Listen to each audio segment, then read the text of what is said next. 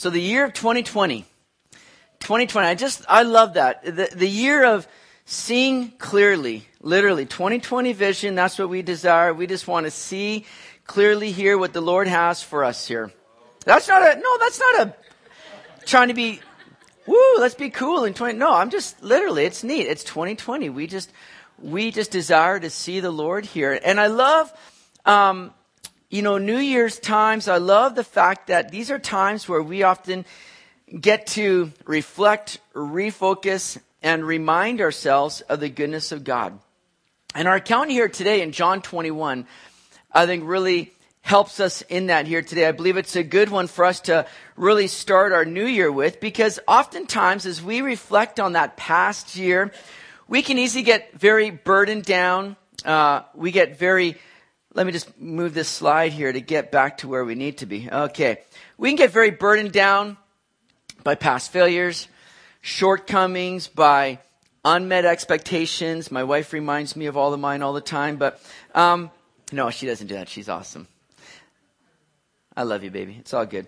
Um, but you know, when we reflect on the past year, we move into new year, we oftentimes use that time to reflect on the past year.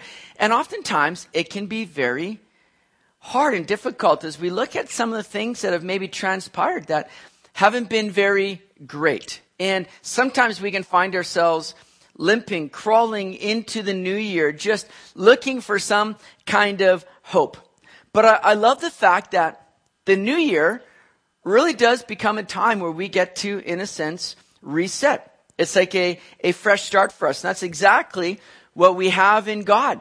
He's a God that loves to give people a fresh start, new hope. And that's what we see as we wrap up our study in the Gospel of John. Because it's interesting as we ended John chapter 20 a few weeks ago, just before Christmas time, as we wrapped up John 20, it seemed like John was bringing everything to that kind of culmination and climax and just say, this is it. We're ready to end the book. We've, we've dealt with the resurrection of Jesus, the life we have in him.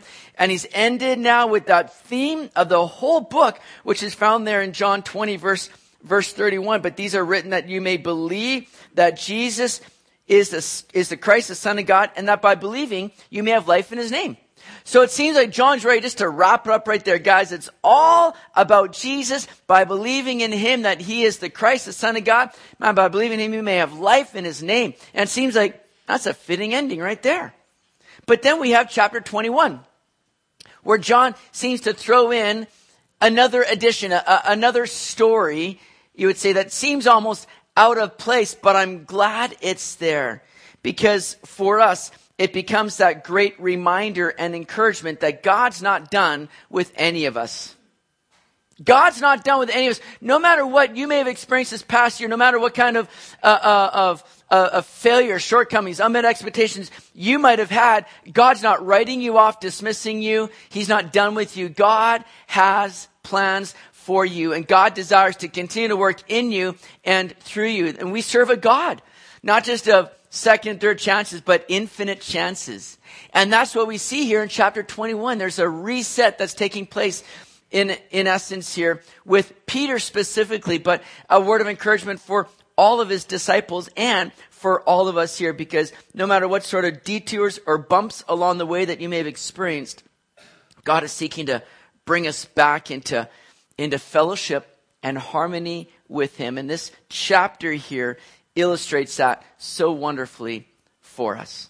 All right, let's pray. Lord, we just thank you, God, that we get to look into your word, your good and perfect word. And Lord, as we go through this chapter, Lord, I know that there's a, a number of great truths and applications for our lives. And I pray that you give us ears to hear, a heart to be open to receive your word, and not just to hear it, but to put it into practice and allowing it to change our lives as we come into closer contact with you here today, Jesus. So we ask this in your name. Amen. So here's what we want to look at as we go through this chapter today. We're going to see Jesus reappears to the disciples, and then Jesus refreshes the disciples, and then Jesus reinstates Peter, and Jesus refocuses Peter. Those are the points that we're going to be drawing out from this chapter here today. But read with me here in verse 1 as we look at this first point, Jesus reappearing to the disciples. And it says there, after these things, Jesus showed himself again to the disciples at the Sea of Tiberias. And in this way, he showed himself. Simon Peter, Thomas called the twin, Nathanael of Cana in Galilee, the sons of Zebedee, and two others of his disciples were together. Simon Peter said to them, I'm going fishing.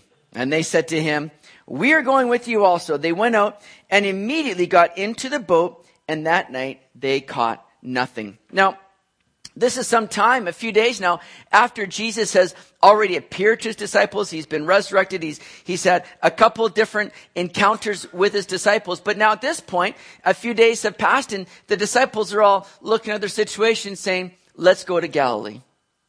Now, that wasn't a, a wrong thing, a bad thing. First of all, you remember what's going on in Jerusalem and how the disciples, after the crucifixion of Jesus and resurrection, they're all hiding out in, in a locked room for fear of the Jews. They're starting to see kind of this animosity being ramped up towards Jesus and also to those that are followers of Jesus.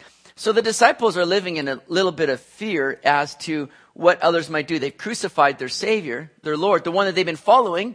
What's going to happen to them now? So they decide to get up to Galilee. And this is home turf for them. No doubt they're thinking there's a little bit more safety and security there for us in Galilee. But Jesus has also told them to go to Galilee and wait for him there at the mountain. Matthew chapter 28 verse 16 tells us that, that Jesus has already given them instruction prior to go to Galilee and wait for him there on, on the mountain. But what we see happening here is that the disciples now, they return to Galilee and they get focused on some familiar things. What do they decide to do? Well, let's not go wait on the mountain. Let's go and do some fishing. And like I said, that was very familiar territory to many of the disciples. Many of the disciples were fishermen, seven of them. Jesus had called them to leave that, to say, I'm going to make you fishers of men now. And so many of the disciples had left that occupation. and said that when Jesus called them, they left their nets and everything and they just abandoned all to go follow Jesus. But now we see the disciples, they're getting settled back into some comfortable territory. Perhaps settling back into some complacency, thinking, well, all right, it's been great. Been following Jesus. Now he's resurrected. We don't know if he's going to be back again. Let's get back to fishing. And you see, the enemy has a way of really luring us back into former things of our lives. You think about the things that you've left behind. And there's been a time where many of those things, you're very grateful that you've left them behind. But the enemy would love to come into your life and speak into your mind and make you think those things weren't so bad. In fact, those things were really quite a blessing. And desires to draw you back into the former things that end up distracting us from the greater things that Jesus has for us. Maybe this past year you've begun to get tripped up by former things. Maybe you began to look at those things a little bit more fondly than you should. In fact, it tells us in Ephesians 4:22 that we're to put off concerning your former conduct the old man which grows corrupt according to the deceitful lust. Put off your former conduct, your former ways, the former things that were apart from Christ. We're to put off not having anything to do with them any longer. But so often the enemy is right there, drawing us back into those things. And we can easily deceive ourselves and think, oh, those things were really not that bad. Those former things. That old girlfriend or that old boyfriend that's, you know, Facebooking us now and messaging us there and, oh, they're not that bad. Or that old job, boy, I miss that old job. And, and we can begin to get lured back into former things and begin to think of them a little bit more nicer than they actually were. Think about the Israelites as they're you know, escaping out of Egypt and they're in the wilderness for just a short time, they start looking back on their days in Egypt going, why did you bring us out here? Why did you cause us to leave all the wondrous things, the delicacies we enjoyed in Egypt? And you're like, are you crazy? You were in bondage and in slavery there, having to bake bricks in the burning hot sun of the day. I mean, that was brutal times. And yet they're beginning to look more fondly on those things.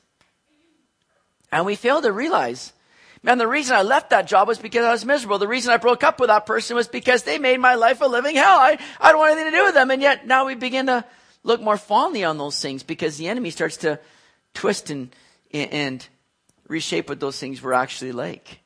And the disciples are moving back now to things that, whether it's, it, it, it's walking in disobedience or they're just beginning to, you know, just do what comes naturally to their flesh what's happening is that they're finding this to be very empty, very fruitless.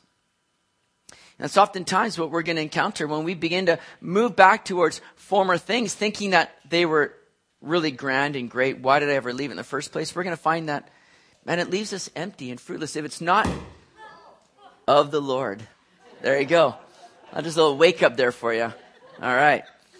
Little power surge. Some of you needed that today here. Okay. All right. You okay over there? You, okay. Need prayer? All right. Okay. So, here's the thing, guys, is that oftentimes, like I say, those things are going to leave us very empty. It's going to come to nothing unless we're following what the Lord has for us here. The disciples got back kind of off track from what the Lord had for them, and they're toiling all night, finding nothing good from it. But notice here, when we desire to bring the Lord into things, things quickly begin to change. And that's exactly what the Lord is doing here is, is he's desiring to uh, come back to the disciples here and, and, and bring himself into the picture and to change what's really ultimately going on. Look at verse 4 here. But when the morning had come, Jesus stood on the shore, yet the disciples did not know that it was Jesus. So first of all, Jesus comes to where the disciples are. They may not be where he'd asked them to be, but he comes to where they are because Jesus desires for us to be in fellowship and relationship with us. And again, maybe, maybe we've gotten away from that this past year. Maybe we've, we've missed out on just really enjoying that intimacy and fellowship and relationship with the Lord. But understand that no matter what you've done, no matter what you've encountered, Jesus desires to be with you. Jesus desires to be in relationship with you. And he comes to the disciples here now. When morning had come, it's always an opportunity for the dawning of a new day when we bring Jesus into the picture. And, and yet the disciples aren't recognizing him. Whether that's because there's, you know, mist coming up from the lake and they're not able to see Jesus clearly on the shore. Maybe they're a great distance away. Maybe they've just been too occupied with their stuff and it's clouded them out from seeing Jesus more clearly. Do we ever find ourselves in that situation where we've gotten so focused on our stuff that we just kind of blocked Jesus out? It's saying, Jesus, I want to be right where you are. I want to be right where I, I can be carrying out your will and, and your work and your purposes. So, whatever the reason they're not recognizing Jesus, then Jesus says to them in verse 5, Children, have you any food? And they answered him, No. Now, I love that because Jesus doesn't come down on them. Hey, guys, why are you out on the boat fishing? I didn't tell you to do that. He doesn't come. He calls them children. That's what he's called each and every one of us. And, and what he's invited us into enjoys this relationship with God as, as though we're children of the, of the Heavenly Father. What a sweet privilege that is to become children of God.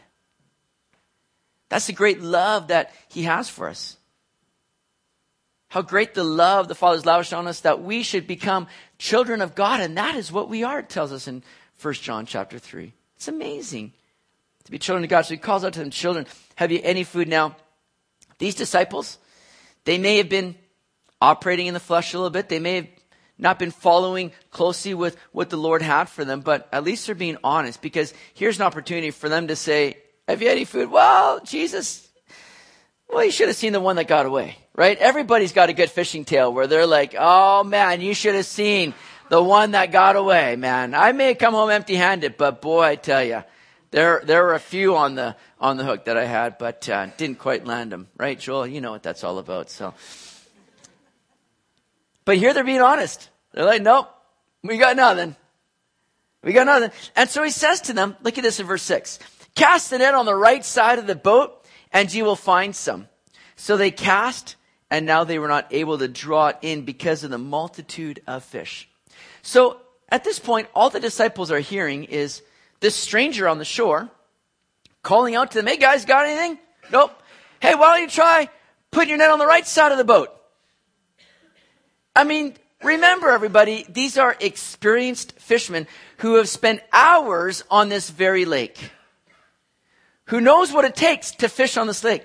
And they're hearing this stranger say, Hey guys, have you tried putting net on the other side? I mean, they're probably like, what? Are you insane? What kind of logic, what kind of advice is that? Do you think that the right side is going to make a difference? The same fish are under the boat, whether it's the left side or the right side of the, of the boat. What difference is that going to make? But what do they do? I mean, they're just, they're kind of desperate at this point, and they do it. And they do it, and they reap a great reward.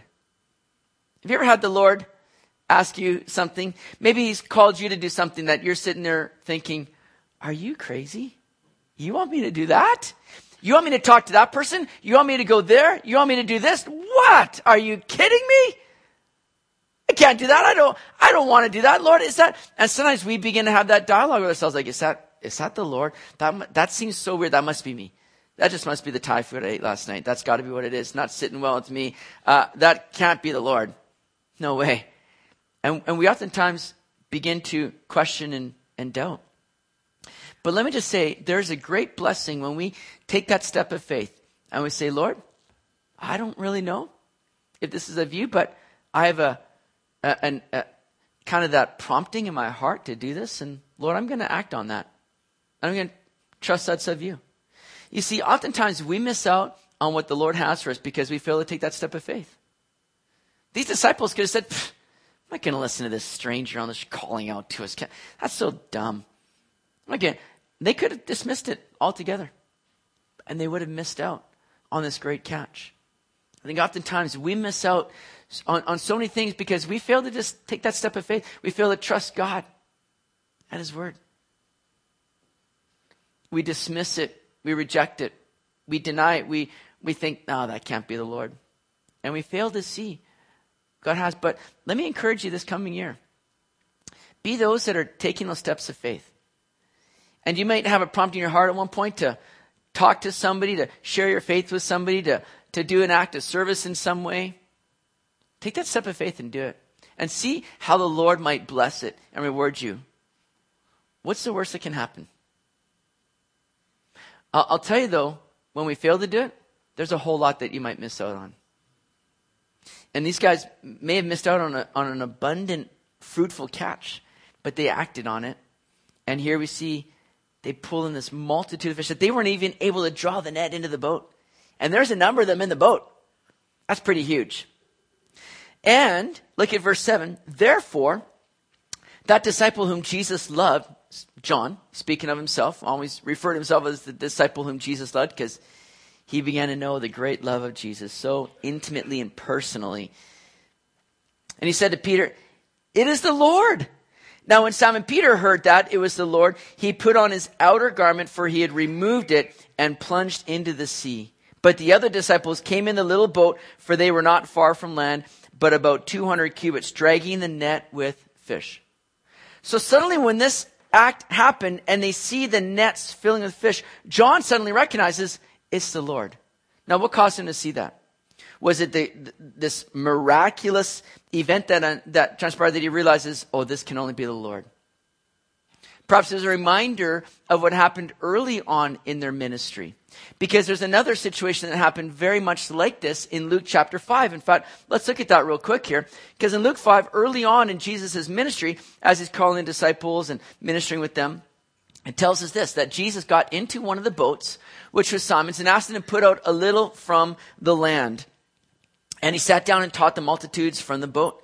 And when he stopped speaking, he said to Simon, launch out into the deep and let down your nets for a catch. But Simon answered and said to him, Master, we have toiled all night and caught nothing. Sound familiar? Right? Nevertheless, at your word, I will let down the net. And when they had done this, they caught a great number of fish and their net was breaking. So they signaled to their partners in the other boat to come and help them. And they came and filled both the boats so that they began to sink. And when Simon Peter saw it, he fell down at Jesus' knees, saying, Depart from me, for I am a sinful man, O Lord. Now that's incredible. A very similar scene unfolds to where John recognizes this has got to be of the Lord. There's no way that we're going to put the net down the right side of the boat and have this multitude of fish in the nets now apart from the Lord. That's a great lesson for us, isn't it? That we can do nothing apart from the Lord. Here they were trying, going in their own strength, going on their own, uh, on their own accord in a sense, and it coming to nothing. But when Jesus comes in the picture, man, things change. And notice what else is different here. In Luke chapter 5, when suddenly they catch this great multitude of fish after toiling all night without catching anything, Peter responds by falling at the knees of Jesus, saying, Depart from me, for I'm a sinful man. Peter says early on in the ministry, depart from me. But now afterwards, after Peter has spent time with Jesus and, and been in fellowship with Jesus, what does Peter do? He jumps out of the boat. He's saying, I gotta get to Jesus. It's no longer depart from me, Jesus, but Jesus, where you are, I want to be to the point where he's ready to abandon all things and he just leaps out of the boat and he swims for shore so he can get there even quicker than the boat does. Right? It's like Forrest Gump jumping off the boat to see, you know, Lieutenant Dan, right? And the boat just goes crashing the dock. He says, I don't care what goes on with this stuff. I just want to see Lieutenant Dan. That's kind of Peter right now. He's like, I want to see Jesus. And I want to get there as fast as I can. I want to be with Jesus. And, and, and notice, I mean, Peter hasn't been in a perfect place. It wasn't too long ago that he denied the Lord, and we'll talk about that a little bit more coming up here, where he denied the Lord. But Peter knew that Jesus held that place of forgiveness and grace. He's come to know he doesn't need to hide from the Lord. He needs to be with the Lord. Peter's still in a, in a sinful state in the sense that he's still battling with the flesh and he's going to make mistakes, but he recognizes, man, there's grace with Jesus. I want to be with Jesus. Oh, I pray that we are pressing in with Jesus, that we're not allowing sin or, or, past mistakes to keep us from Jesus, but rather we're saying, Jesus, I want to be with you because it's in you that I have hope. It's in you that I have forgiveness. It's in you that I find life ultimately. So Jesus, I just want to be close to you. I don't want to let anything get in the way and keep me from what you have for me, Jesus. May we be pressing in all the more. So we see the other disciples get there and then in verse 9, we look at now this second part that we're going to see Jesus refreshing the disciples. It says in verse 9, Then as soon as they had come to land, they saw a fire of coals there and fish laid on it and bread. Jesus said to them, Bring some of the fish which you have just caught. Simon Peter went up and dragged the net to land full of large fish, 153. And although there were so many, the net was not broken. That's pretty amazing. Remember this net? They couldn't haul in the boat all the disciples or, or the number of the disciples that were there. But now Jesus says, go get the net. And Peter himself goes and drags the net ashore. Right? Peter's not going, Lord, that's too many. I can't do it. He goes and he does it because the Lord's called him to do that.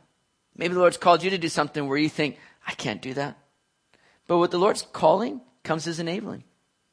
Right? He, he, will, he will equip you and strengthen you for every task that he has for you.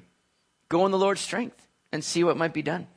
Peter hauls his net up. And, and here we see this wonderful picture now here as Jesus is preparing a breakfast for them. I love that. Jesus is right there and he just wants to minister to the disciples. He wants to strengthen them, feed them. He wants to refresh them.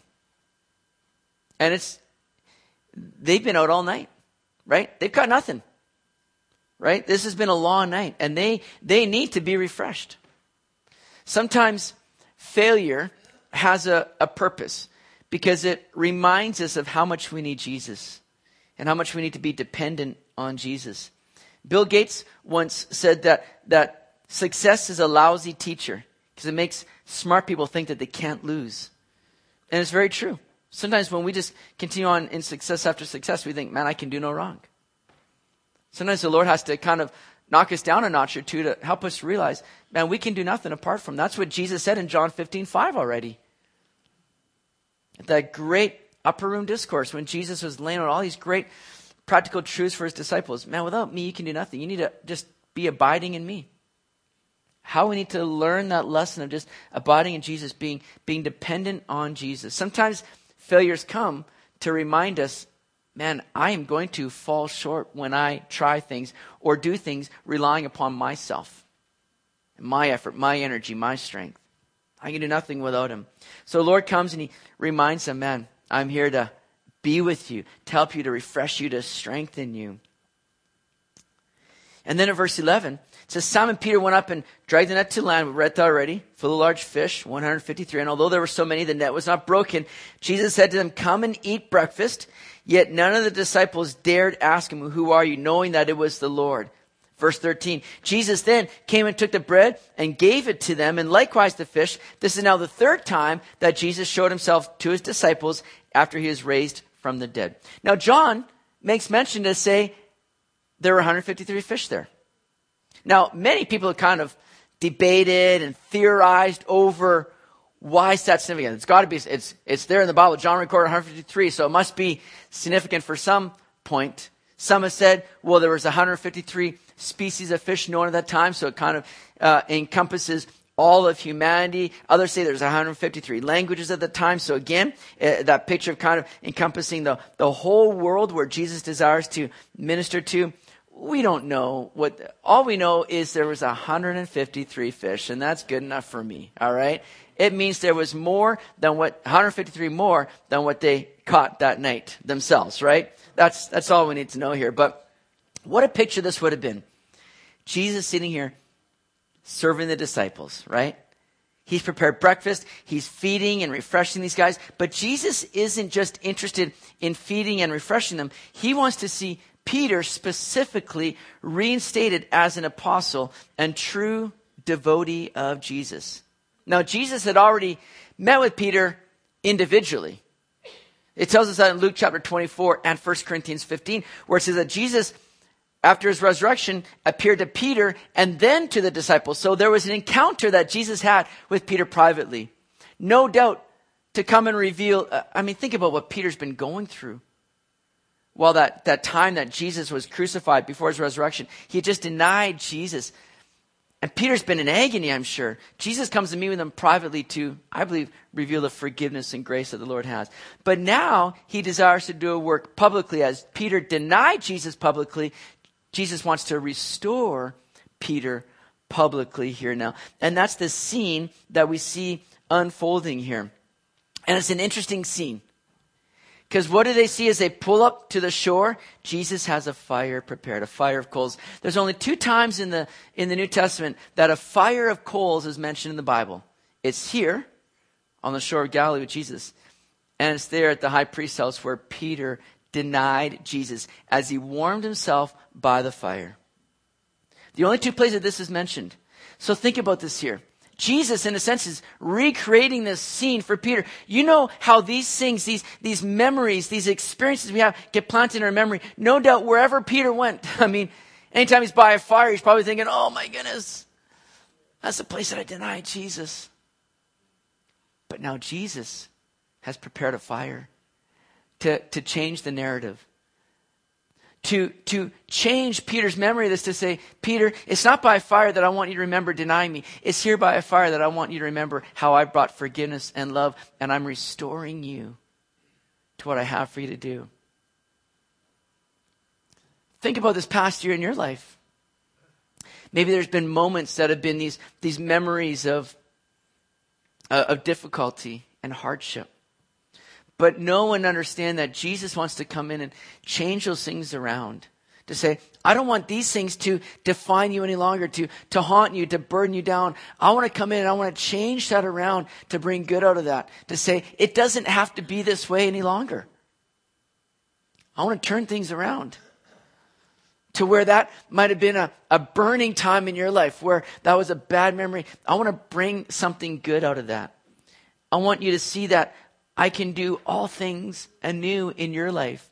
That these things don't have to define you. So essentially, Jesus recreates the scene of, great, Peter's greatest setback to be the same scene now of Peter's confident comeback. It's so good. That's what Jesus would love to do in your life. If we bring him in, if we allow him in to say, Jesus, yeah, man, I've, I failed miserably here. I've made some mistakes here. But I don't want those things to define me any longer. I want you to come in and do that work of refreshing and to see that reset take place in my life personally. Isn't that great to know that whatever may have been a place of failure for you, Jesus wants to turn around and remind you that it doesn't need to define you any longer as he brings forgiveness, hope, and he brings that fresh start for you. And so Jesus now moves on to reinstate Peter here. Look at what we see unfolding here in verse 15. So when they had eaten breakfast, Jesus said to Simon Peter, Simon, son of Jonah, do you love me more than these? And he said to him, Yes, Lord. You know that I love you. And he said to him, Feed my lambs. He said to him again a second time, Simon, son of Jonah, do you love me? And he said to him, Yes, Lord, you know that I love you. He said to him, Tend my sheep. Let me just stop right there. Now, th- this is wonderful because here Jesus is looking to really, you know, this key issue and inquiry of Jesus to Peter revolves around Peter's love for him. Because not too long earlier, I mean, Peter had denied the Lord, forsaken the Lord. He loved his life more than he loved Jesus' life. That's why anybody would deny the Lord. Because they love, they love their life more than they love Jesus' life. So Jesus says, Hey, Peter, do you love me more than these? Now, what does he mean by? What was he referring to by these? It could be that he was looking at the other disciples saying, Peter, do you love me more than these guys love me? It could be that Jesus was saying, Do you love me more than you love these guys? Or it could be that Jesus was referring to those things that were around Peter. They'd just been out on the lake in the boat, fishing. The nets are there on the ground. This is Peter's former occupation. This is what Peter's life has been built around, centered around for much of his life. It could be that Jesus is saying, Peter, do you love me more than these things? In other words, are you willing to forsake all of this that has once defined your life? Are you willing to give it all up for me? Is your love for me greater than these things? I believe that's what Jesus was most likely referring to. It could be any of those three. But I believe Peter had to come to grips with the fact that is he willing to give up all those things that have once defined his life? Is his love for Jesus greater than everything else that has once been a part of his life? Is he willing to forsake all to follow Jesus? Because it's very easy to make that claim to follow the Lord, but then begin to fall back to those things, to begin to look back as we talked about earlier already. Jesus said in Luke 9, verse 62, that no one having put his hand to the plow and looking back is fit for the kingdom of God. Are, are you willing and ready to go all the way with Jesus? Say, Lord, I am on track with you and I'm not looking back. I'm not going to let go. I'm not going to, I'm not going to give up. I'm going to keep going. I'm going to forsake everything to follow you because my love for you is far greater than any of these things. So, Jesus asked, Do you love me? And, and there's an interesting dialogue taking place that only really gets recognized in, in the depth of it in the Greek because the Greek had all these different words for love, you know. Uh, and, and we just have the, the, one word love in our English language, which really gets used for everything and it gets kind of, you know, lacking meaning sometimes. We can say, uh, I love my wife, or I love my, my husband, we love a good bowl of ice cream. Like that same word gets used for everything that, and, and yet it doesn't, they're not comparable, right? I, I love my wife a whole lot more than I love a bowl of ice cream. Yeah. Even if it's, and I love bubble gum, cotton candy. I like those weird ice creams and they're good, but, but my wife is better than any of that.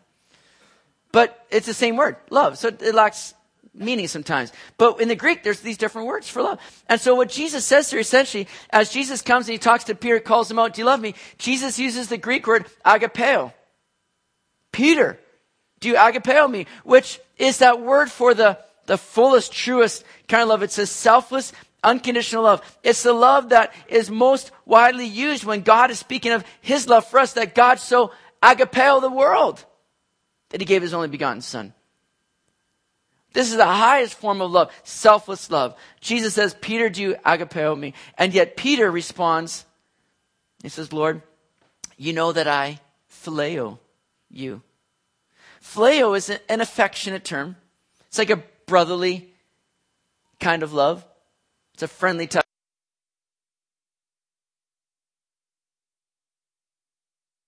Somebody says, Lord, you know I love you. Now, I'm not questioning Peter's love. This is not about saying, oh, Peter didn't have a full love for Jesus. I think what we're seeing here is Peter going, man, I, I don't want to boast in myself or have overconfidence in myself any longer because that's what's marked Peter's life most of his life, hasn't it?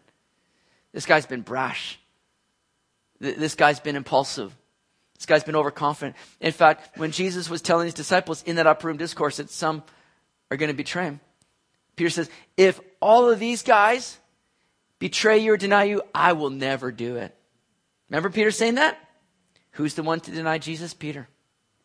Peter was overconfident himself. I think Peter at this point is, is, is in a good sense walking in humility saying, Lord, man, I love you. And, and, and I want to get to that selfless, unconditional love. But, but right now, Lord, I, I, I just want you to know I love you. It's an affectionate kind of love. And this is where he's at. So Jesus continues to speak with him. And, and so it's not this isn't some kind of, you know, cruel test that Jesus is, is giving Peter. I believe Jesus is simply letting Peter know, too, that he's got room to grow. Right? That he needs to remain humble and know that he hasn't arrived yet. That he can't be confident in himself. He's, he's got much room to grow, as all of us do. And so, a good way to grow is to be active and serve, isn't it? So, what does Jesus say? Peter? He doesn't say, What, Peter? You only phileo me? No, he's not saying that. He's saying, Hey, great. Then feed my lambs. Feed my lambs. Feed the little ones. Begin to care for those around you. Start with the small things, Peter. Don't get caught up in the big things. Be faithful in little things, right? Feed my lambs. Jesus asked him again, Do you agape me? Peter responds again, Lord, yeah, you know, I phileo you. So then he says, Tend my sheep. There's more than just feeding the lambs, there's tending the sheep. There's caring for, coming alongside. It's an act of shepherding and caring. We know from chapter 10 that Jesus' sheep are those who believe in him. And you see, when we place our faith in Jesus, we become an active part of this community of faith. That's what we see happening here today. To where we all now, as followers of Jesus, have an active role of coming alongside and tending the sheep. That's kind of what a pastor ultimately means is, shepherd. But this is not just the role of the shepherd. This is a role that we all, as the family of God, get to have as we come alongside and care for one another and tend to the sheep. And I love to see that happening within the body of Christ here. And, I, and I'm so thankful for the many that come alongside and serve and they take care of one another, calling people up, checking in how they're doing, maybe taking meals to them when needed. And, and I love to see that happening. And Jesus is calling us all to be doing that. Do you love Jesus? You see, when we love Jesus, a way that's going to show is that we get our eyes off of ourselves and we begin to bless other people. We become less inward and we become more outward. See, we never have a problem loving ourselves, right? That becomes very natural. Loving ourselves is something that when we, we don't have to be told to do. But the Bible says to love God with all your heart, soul, mind, strength, and to love your neighbor as yourself. We're all called to begin to show that love. And that stems from having a greater love for Jesus, a greater love for Jesus than ourselves.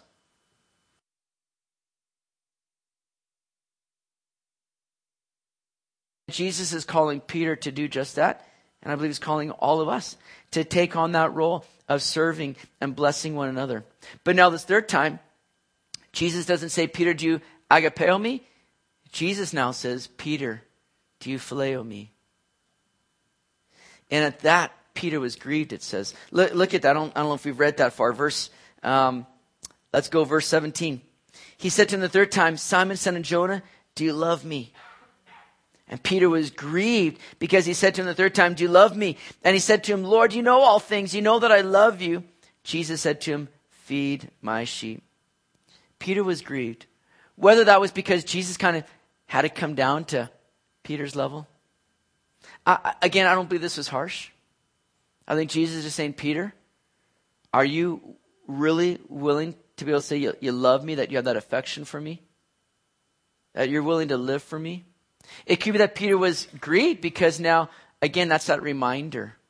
As Jesus asked him three times, it's a reminder that threefold denial that Peter made of Jesus.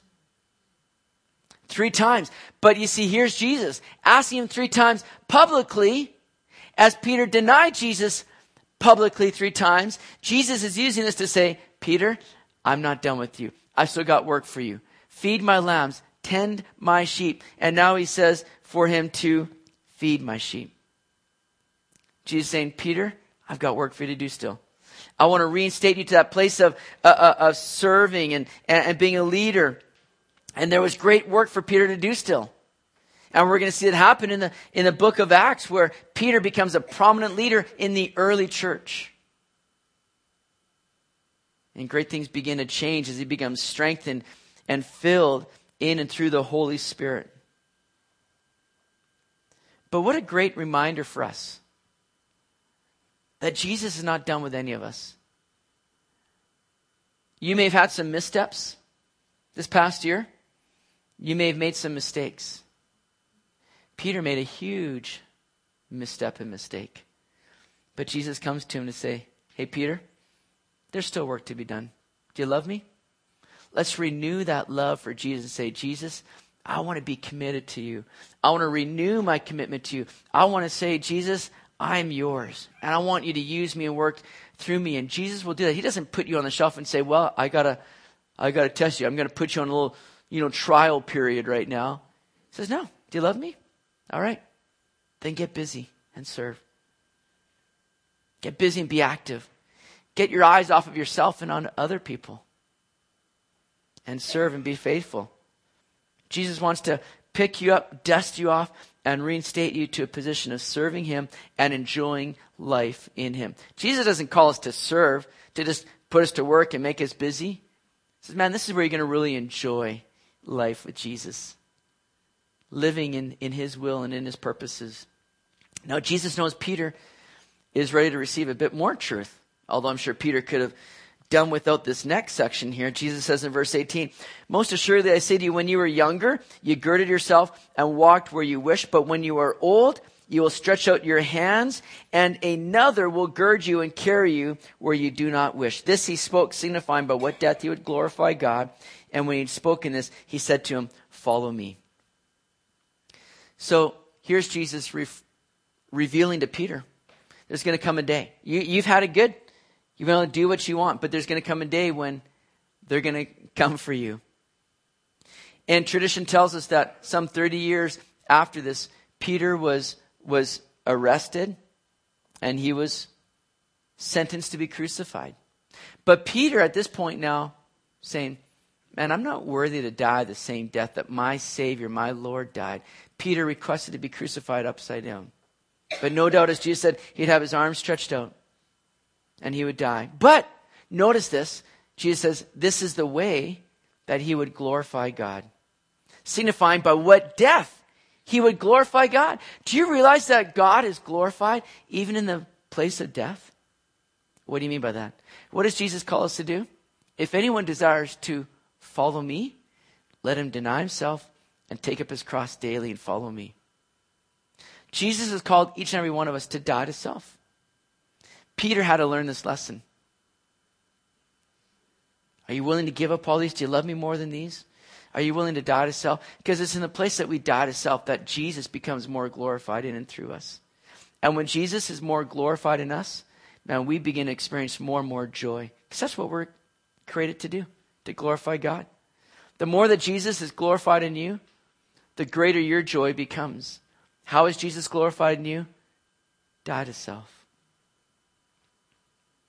Let the love of Jesus be greater than any other love that you have.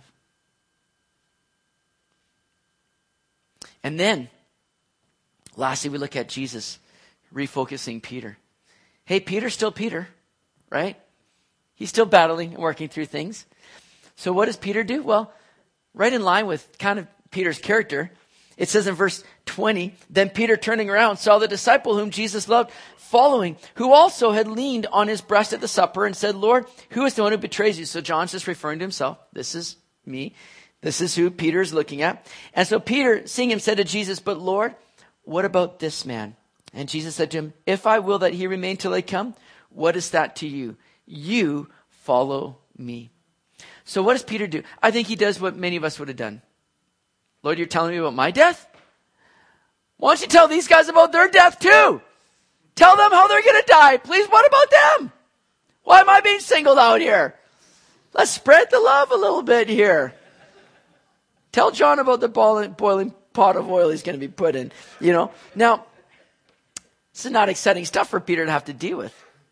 And what oftentimes we want to do is we want to kind of, you know, deflect or think about other people. Well, what about them? Sometimes we like to compare ourselves with other people. Maybe you're reading something in the Word and suddenly conviction sets in. Like, oh man. But what do we like to do sometimes? Oh, at least I'm not as bad as that person over there. Man, Lord, you, this is a good verse for that person. I better share that with the Lord. Say, no, no, this is for you. You just take that. Don't worry about that person. We, we oftentimes want to deflect and, and compare.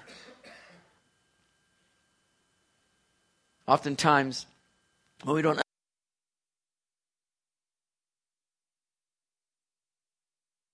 Sometimes maybe we wonder, how come I'm the only person going through this? How come that person always seems to have it so good? Ever, ever feel like that? Ever think, Lord, I've been faithful to you. How come I can't seem to catch a break here? And it seems like everybody else is just rolling along life merrily.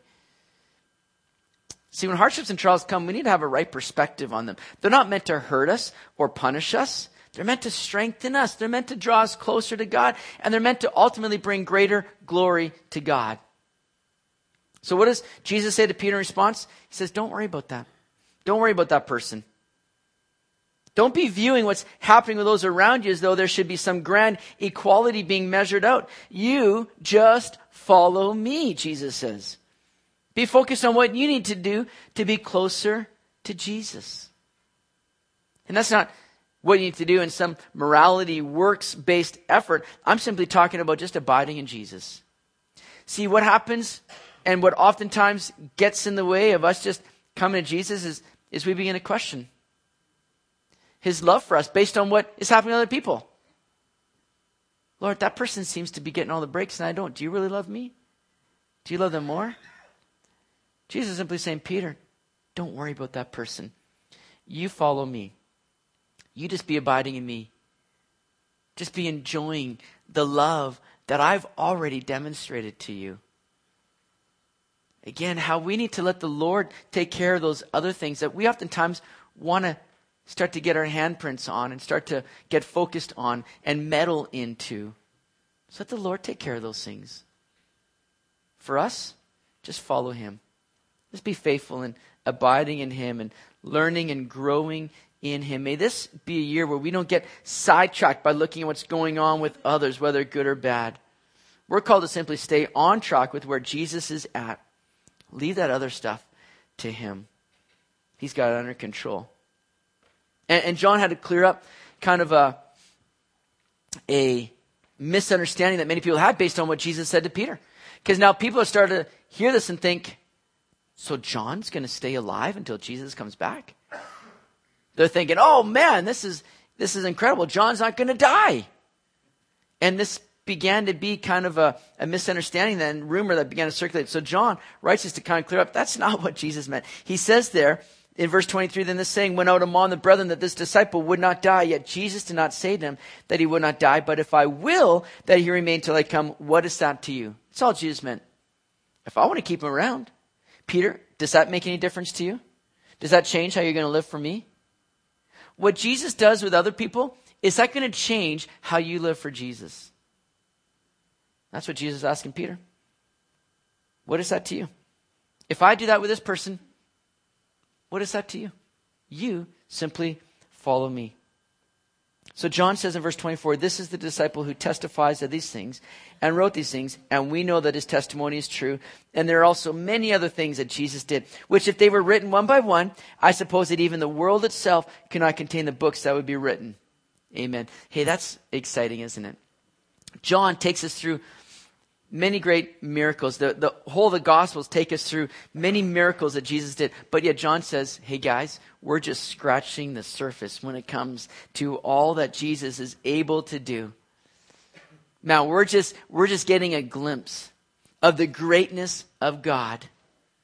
Do you recognize that today? Maybe you've experienced times where you've limited God and you thought, man, God can't help me in this situation.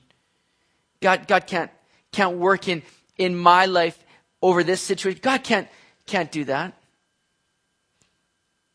You know, the word says that he is able to do exceedingly abundantly more than we could ever ask. John says, guys, what I've written here has been for a purpose, but I've had to refine so many things because, man, I could have written so much that even the whole world couldn't contain all the books that could be written about Jesus. It's the same as we go through the Word of God. Man, we're just scratching the surface. And, and as you get into the Word of God, just keep digging in. Just I, I, love the proverbs that speak about like mining for silver and gold and the treasure that we have, because that's what it takes sometimes. Just mining and just keep digging in, digging and digging. Because the more that you dig, the more that you find, and you begin to realize, oh man, there is so much to discover about the greatness of God that we could spend. And we will spend all of eternity, I believe, just learning and growing and being amazed at the wonders of God. Don't, don't limit God in your life. Don't underestimate what, what God can do. Because we're just scratching the surface when it comes to what we've seen God do. Let's expect great things this coming year. Let's expect God to move mightily. Let's expect Him to do new and, and great things in our lives and in this church. Let's trust the Lord for these things. I'm going to invite the worship team to come up, and we're going to just close our service with a uh, time of worship and just response as we wait on the Lord. But here's some things that we can just again take to heart that this chapter, I believe, reveals for us. First of all, let me put that slide back up here. If we can put that slide back up, let's see. First of all, Jesus desires us to be with him and be refreshed by him. So spend time with him daily. That's what Jesus comes to the disciples to be with them. Jesus longs to be with you. Spend time with them. Enjoy that fellowship with the Lord. Secondly, don't let past mistakes keep you down. Jesus is full of grace and forgiveness and wants to see us restored in Him through repentance. Don't let those past mistakes define you. Jesus has something greater for you. And thirdly, live your life sold out for Jesus. Don't let other things or other people distract you from following Him faithfully because you'll be blessed as you do. So, Lord, we thank you for your word here today. We thank you for this reminder, Lord, that God, here we are in a new year, and Lord, you are not done with us yet. God, you got great things in store. And no matter what we've experienced in the past, Lord, those things don't need to hold us down or hold us back any longer. I pray that we would see the blessing, Lord, of just coming to you and being restored, being strengthened, being refocused, refreshed. Lord, I pray that you do that in my brothers and my sisters' lives here today. As you continue to lead us and work in us and through us, God, would we live for your glory? God, may our love for you just increase and grow and be greater than any other thing, Lord. And may that love be seen and demonstrated by how we just get active in serving you and blessing one another. So, God, strengthen us, lead us in those things, fill us with your spirit fresh and anew today. We ask in your name. Amen.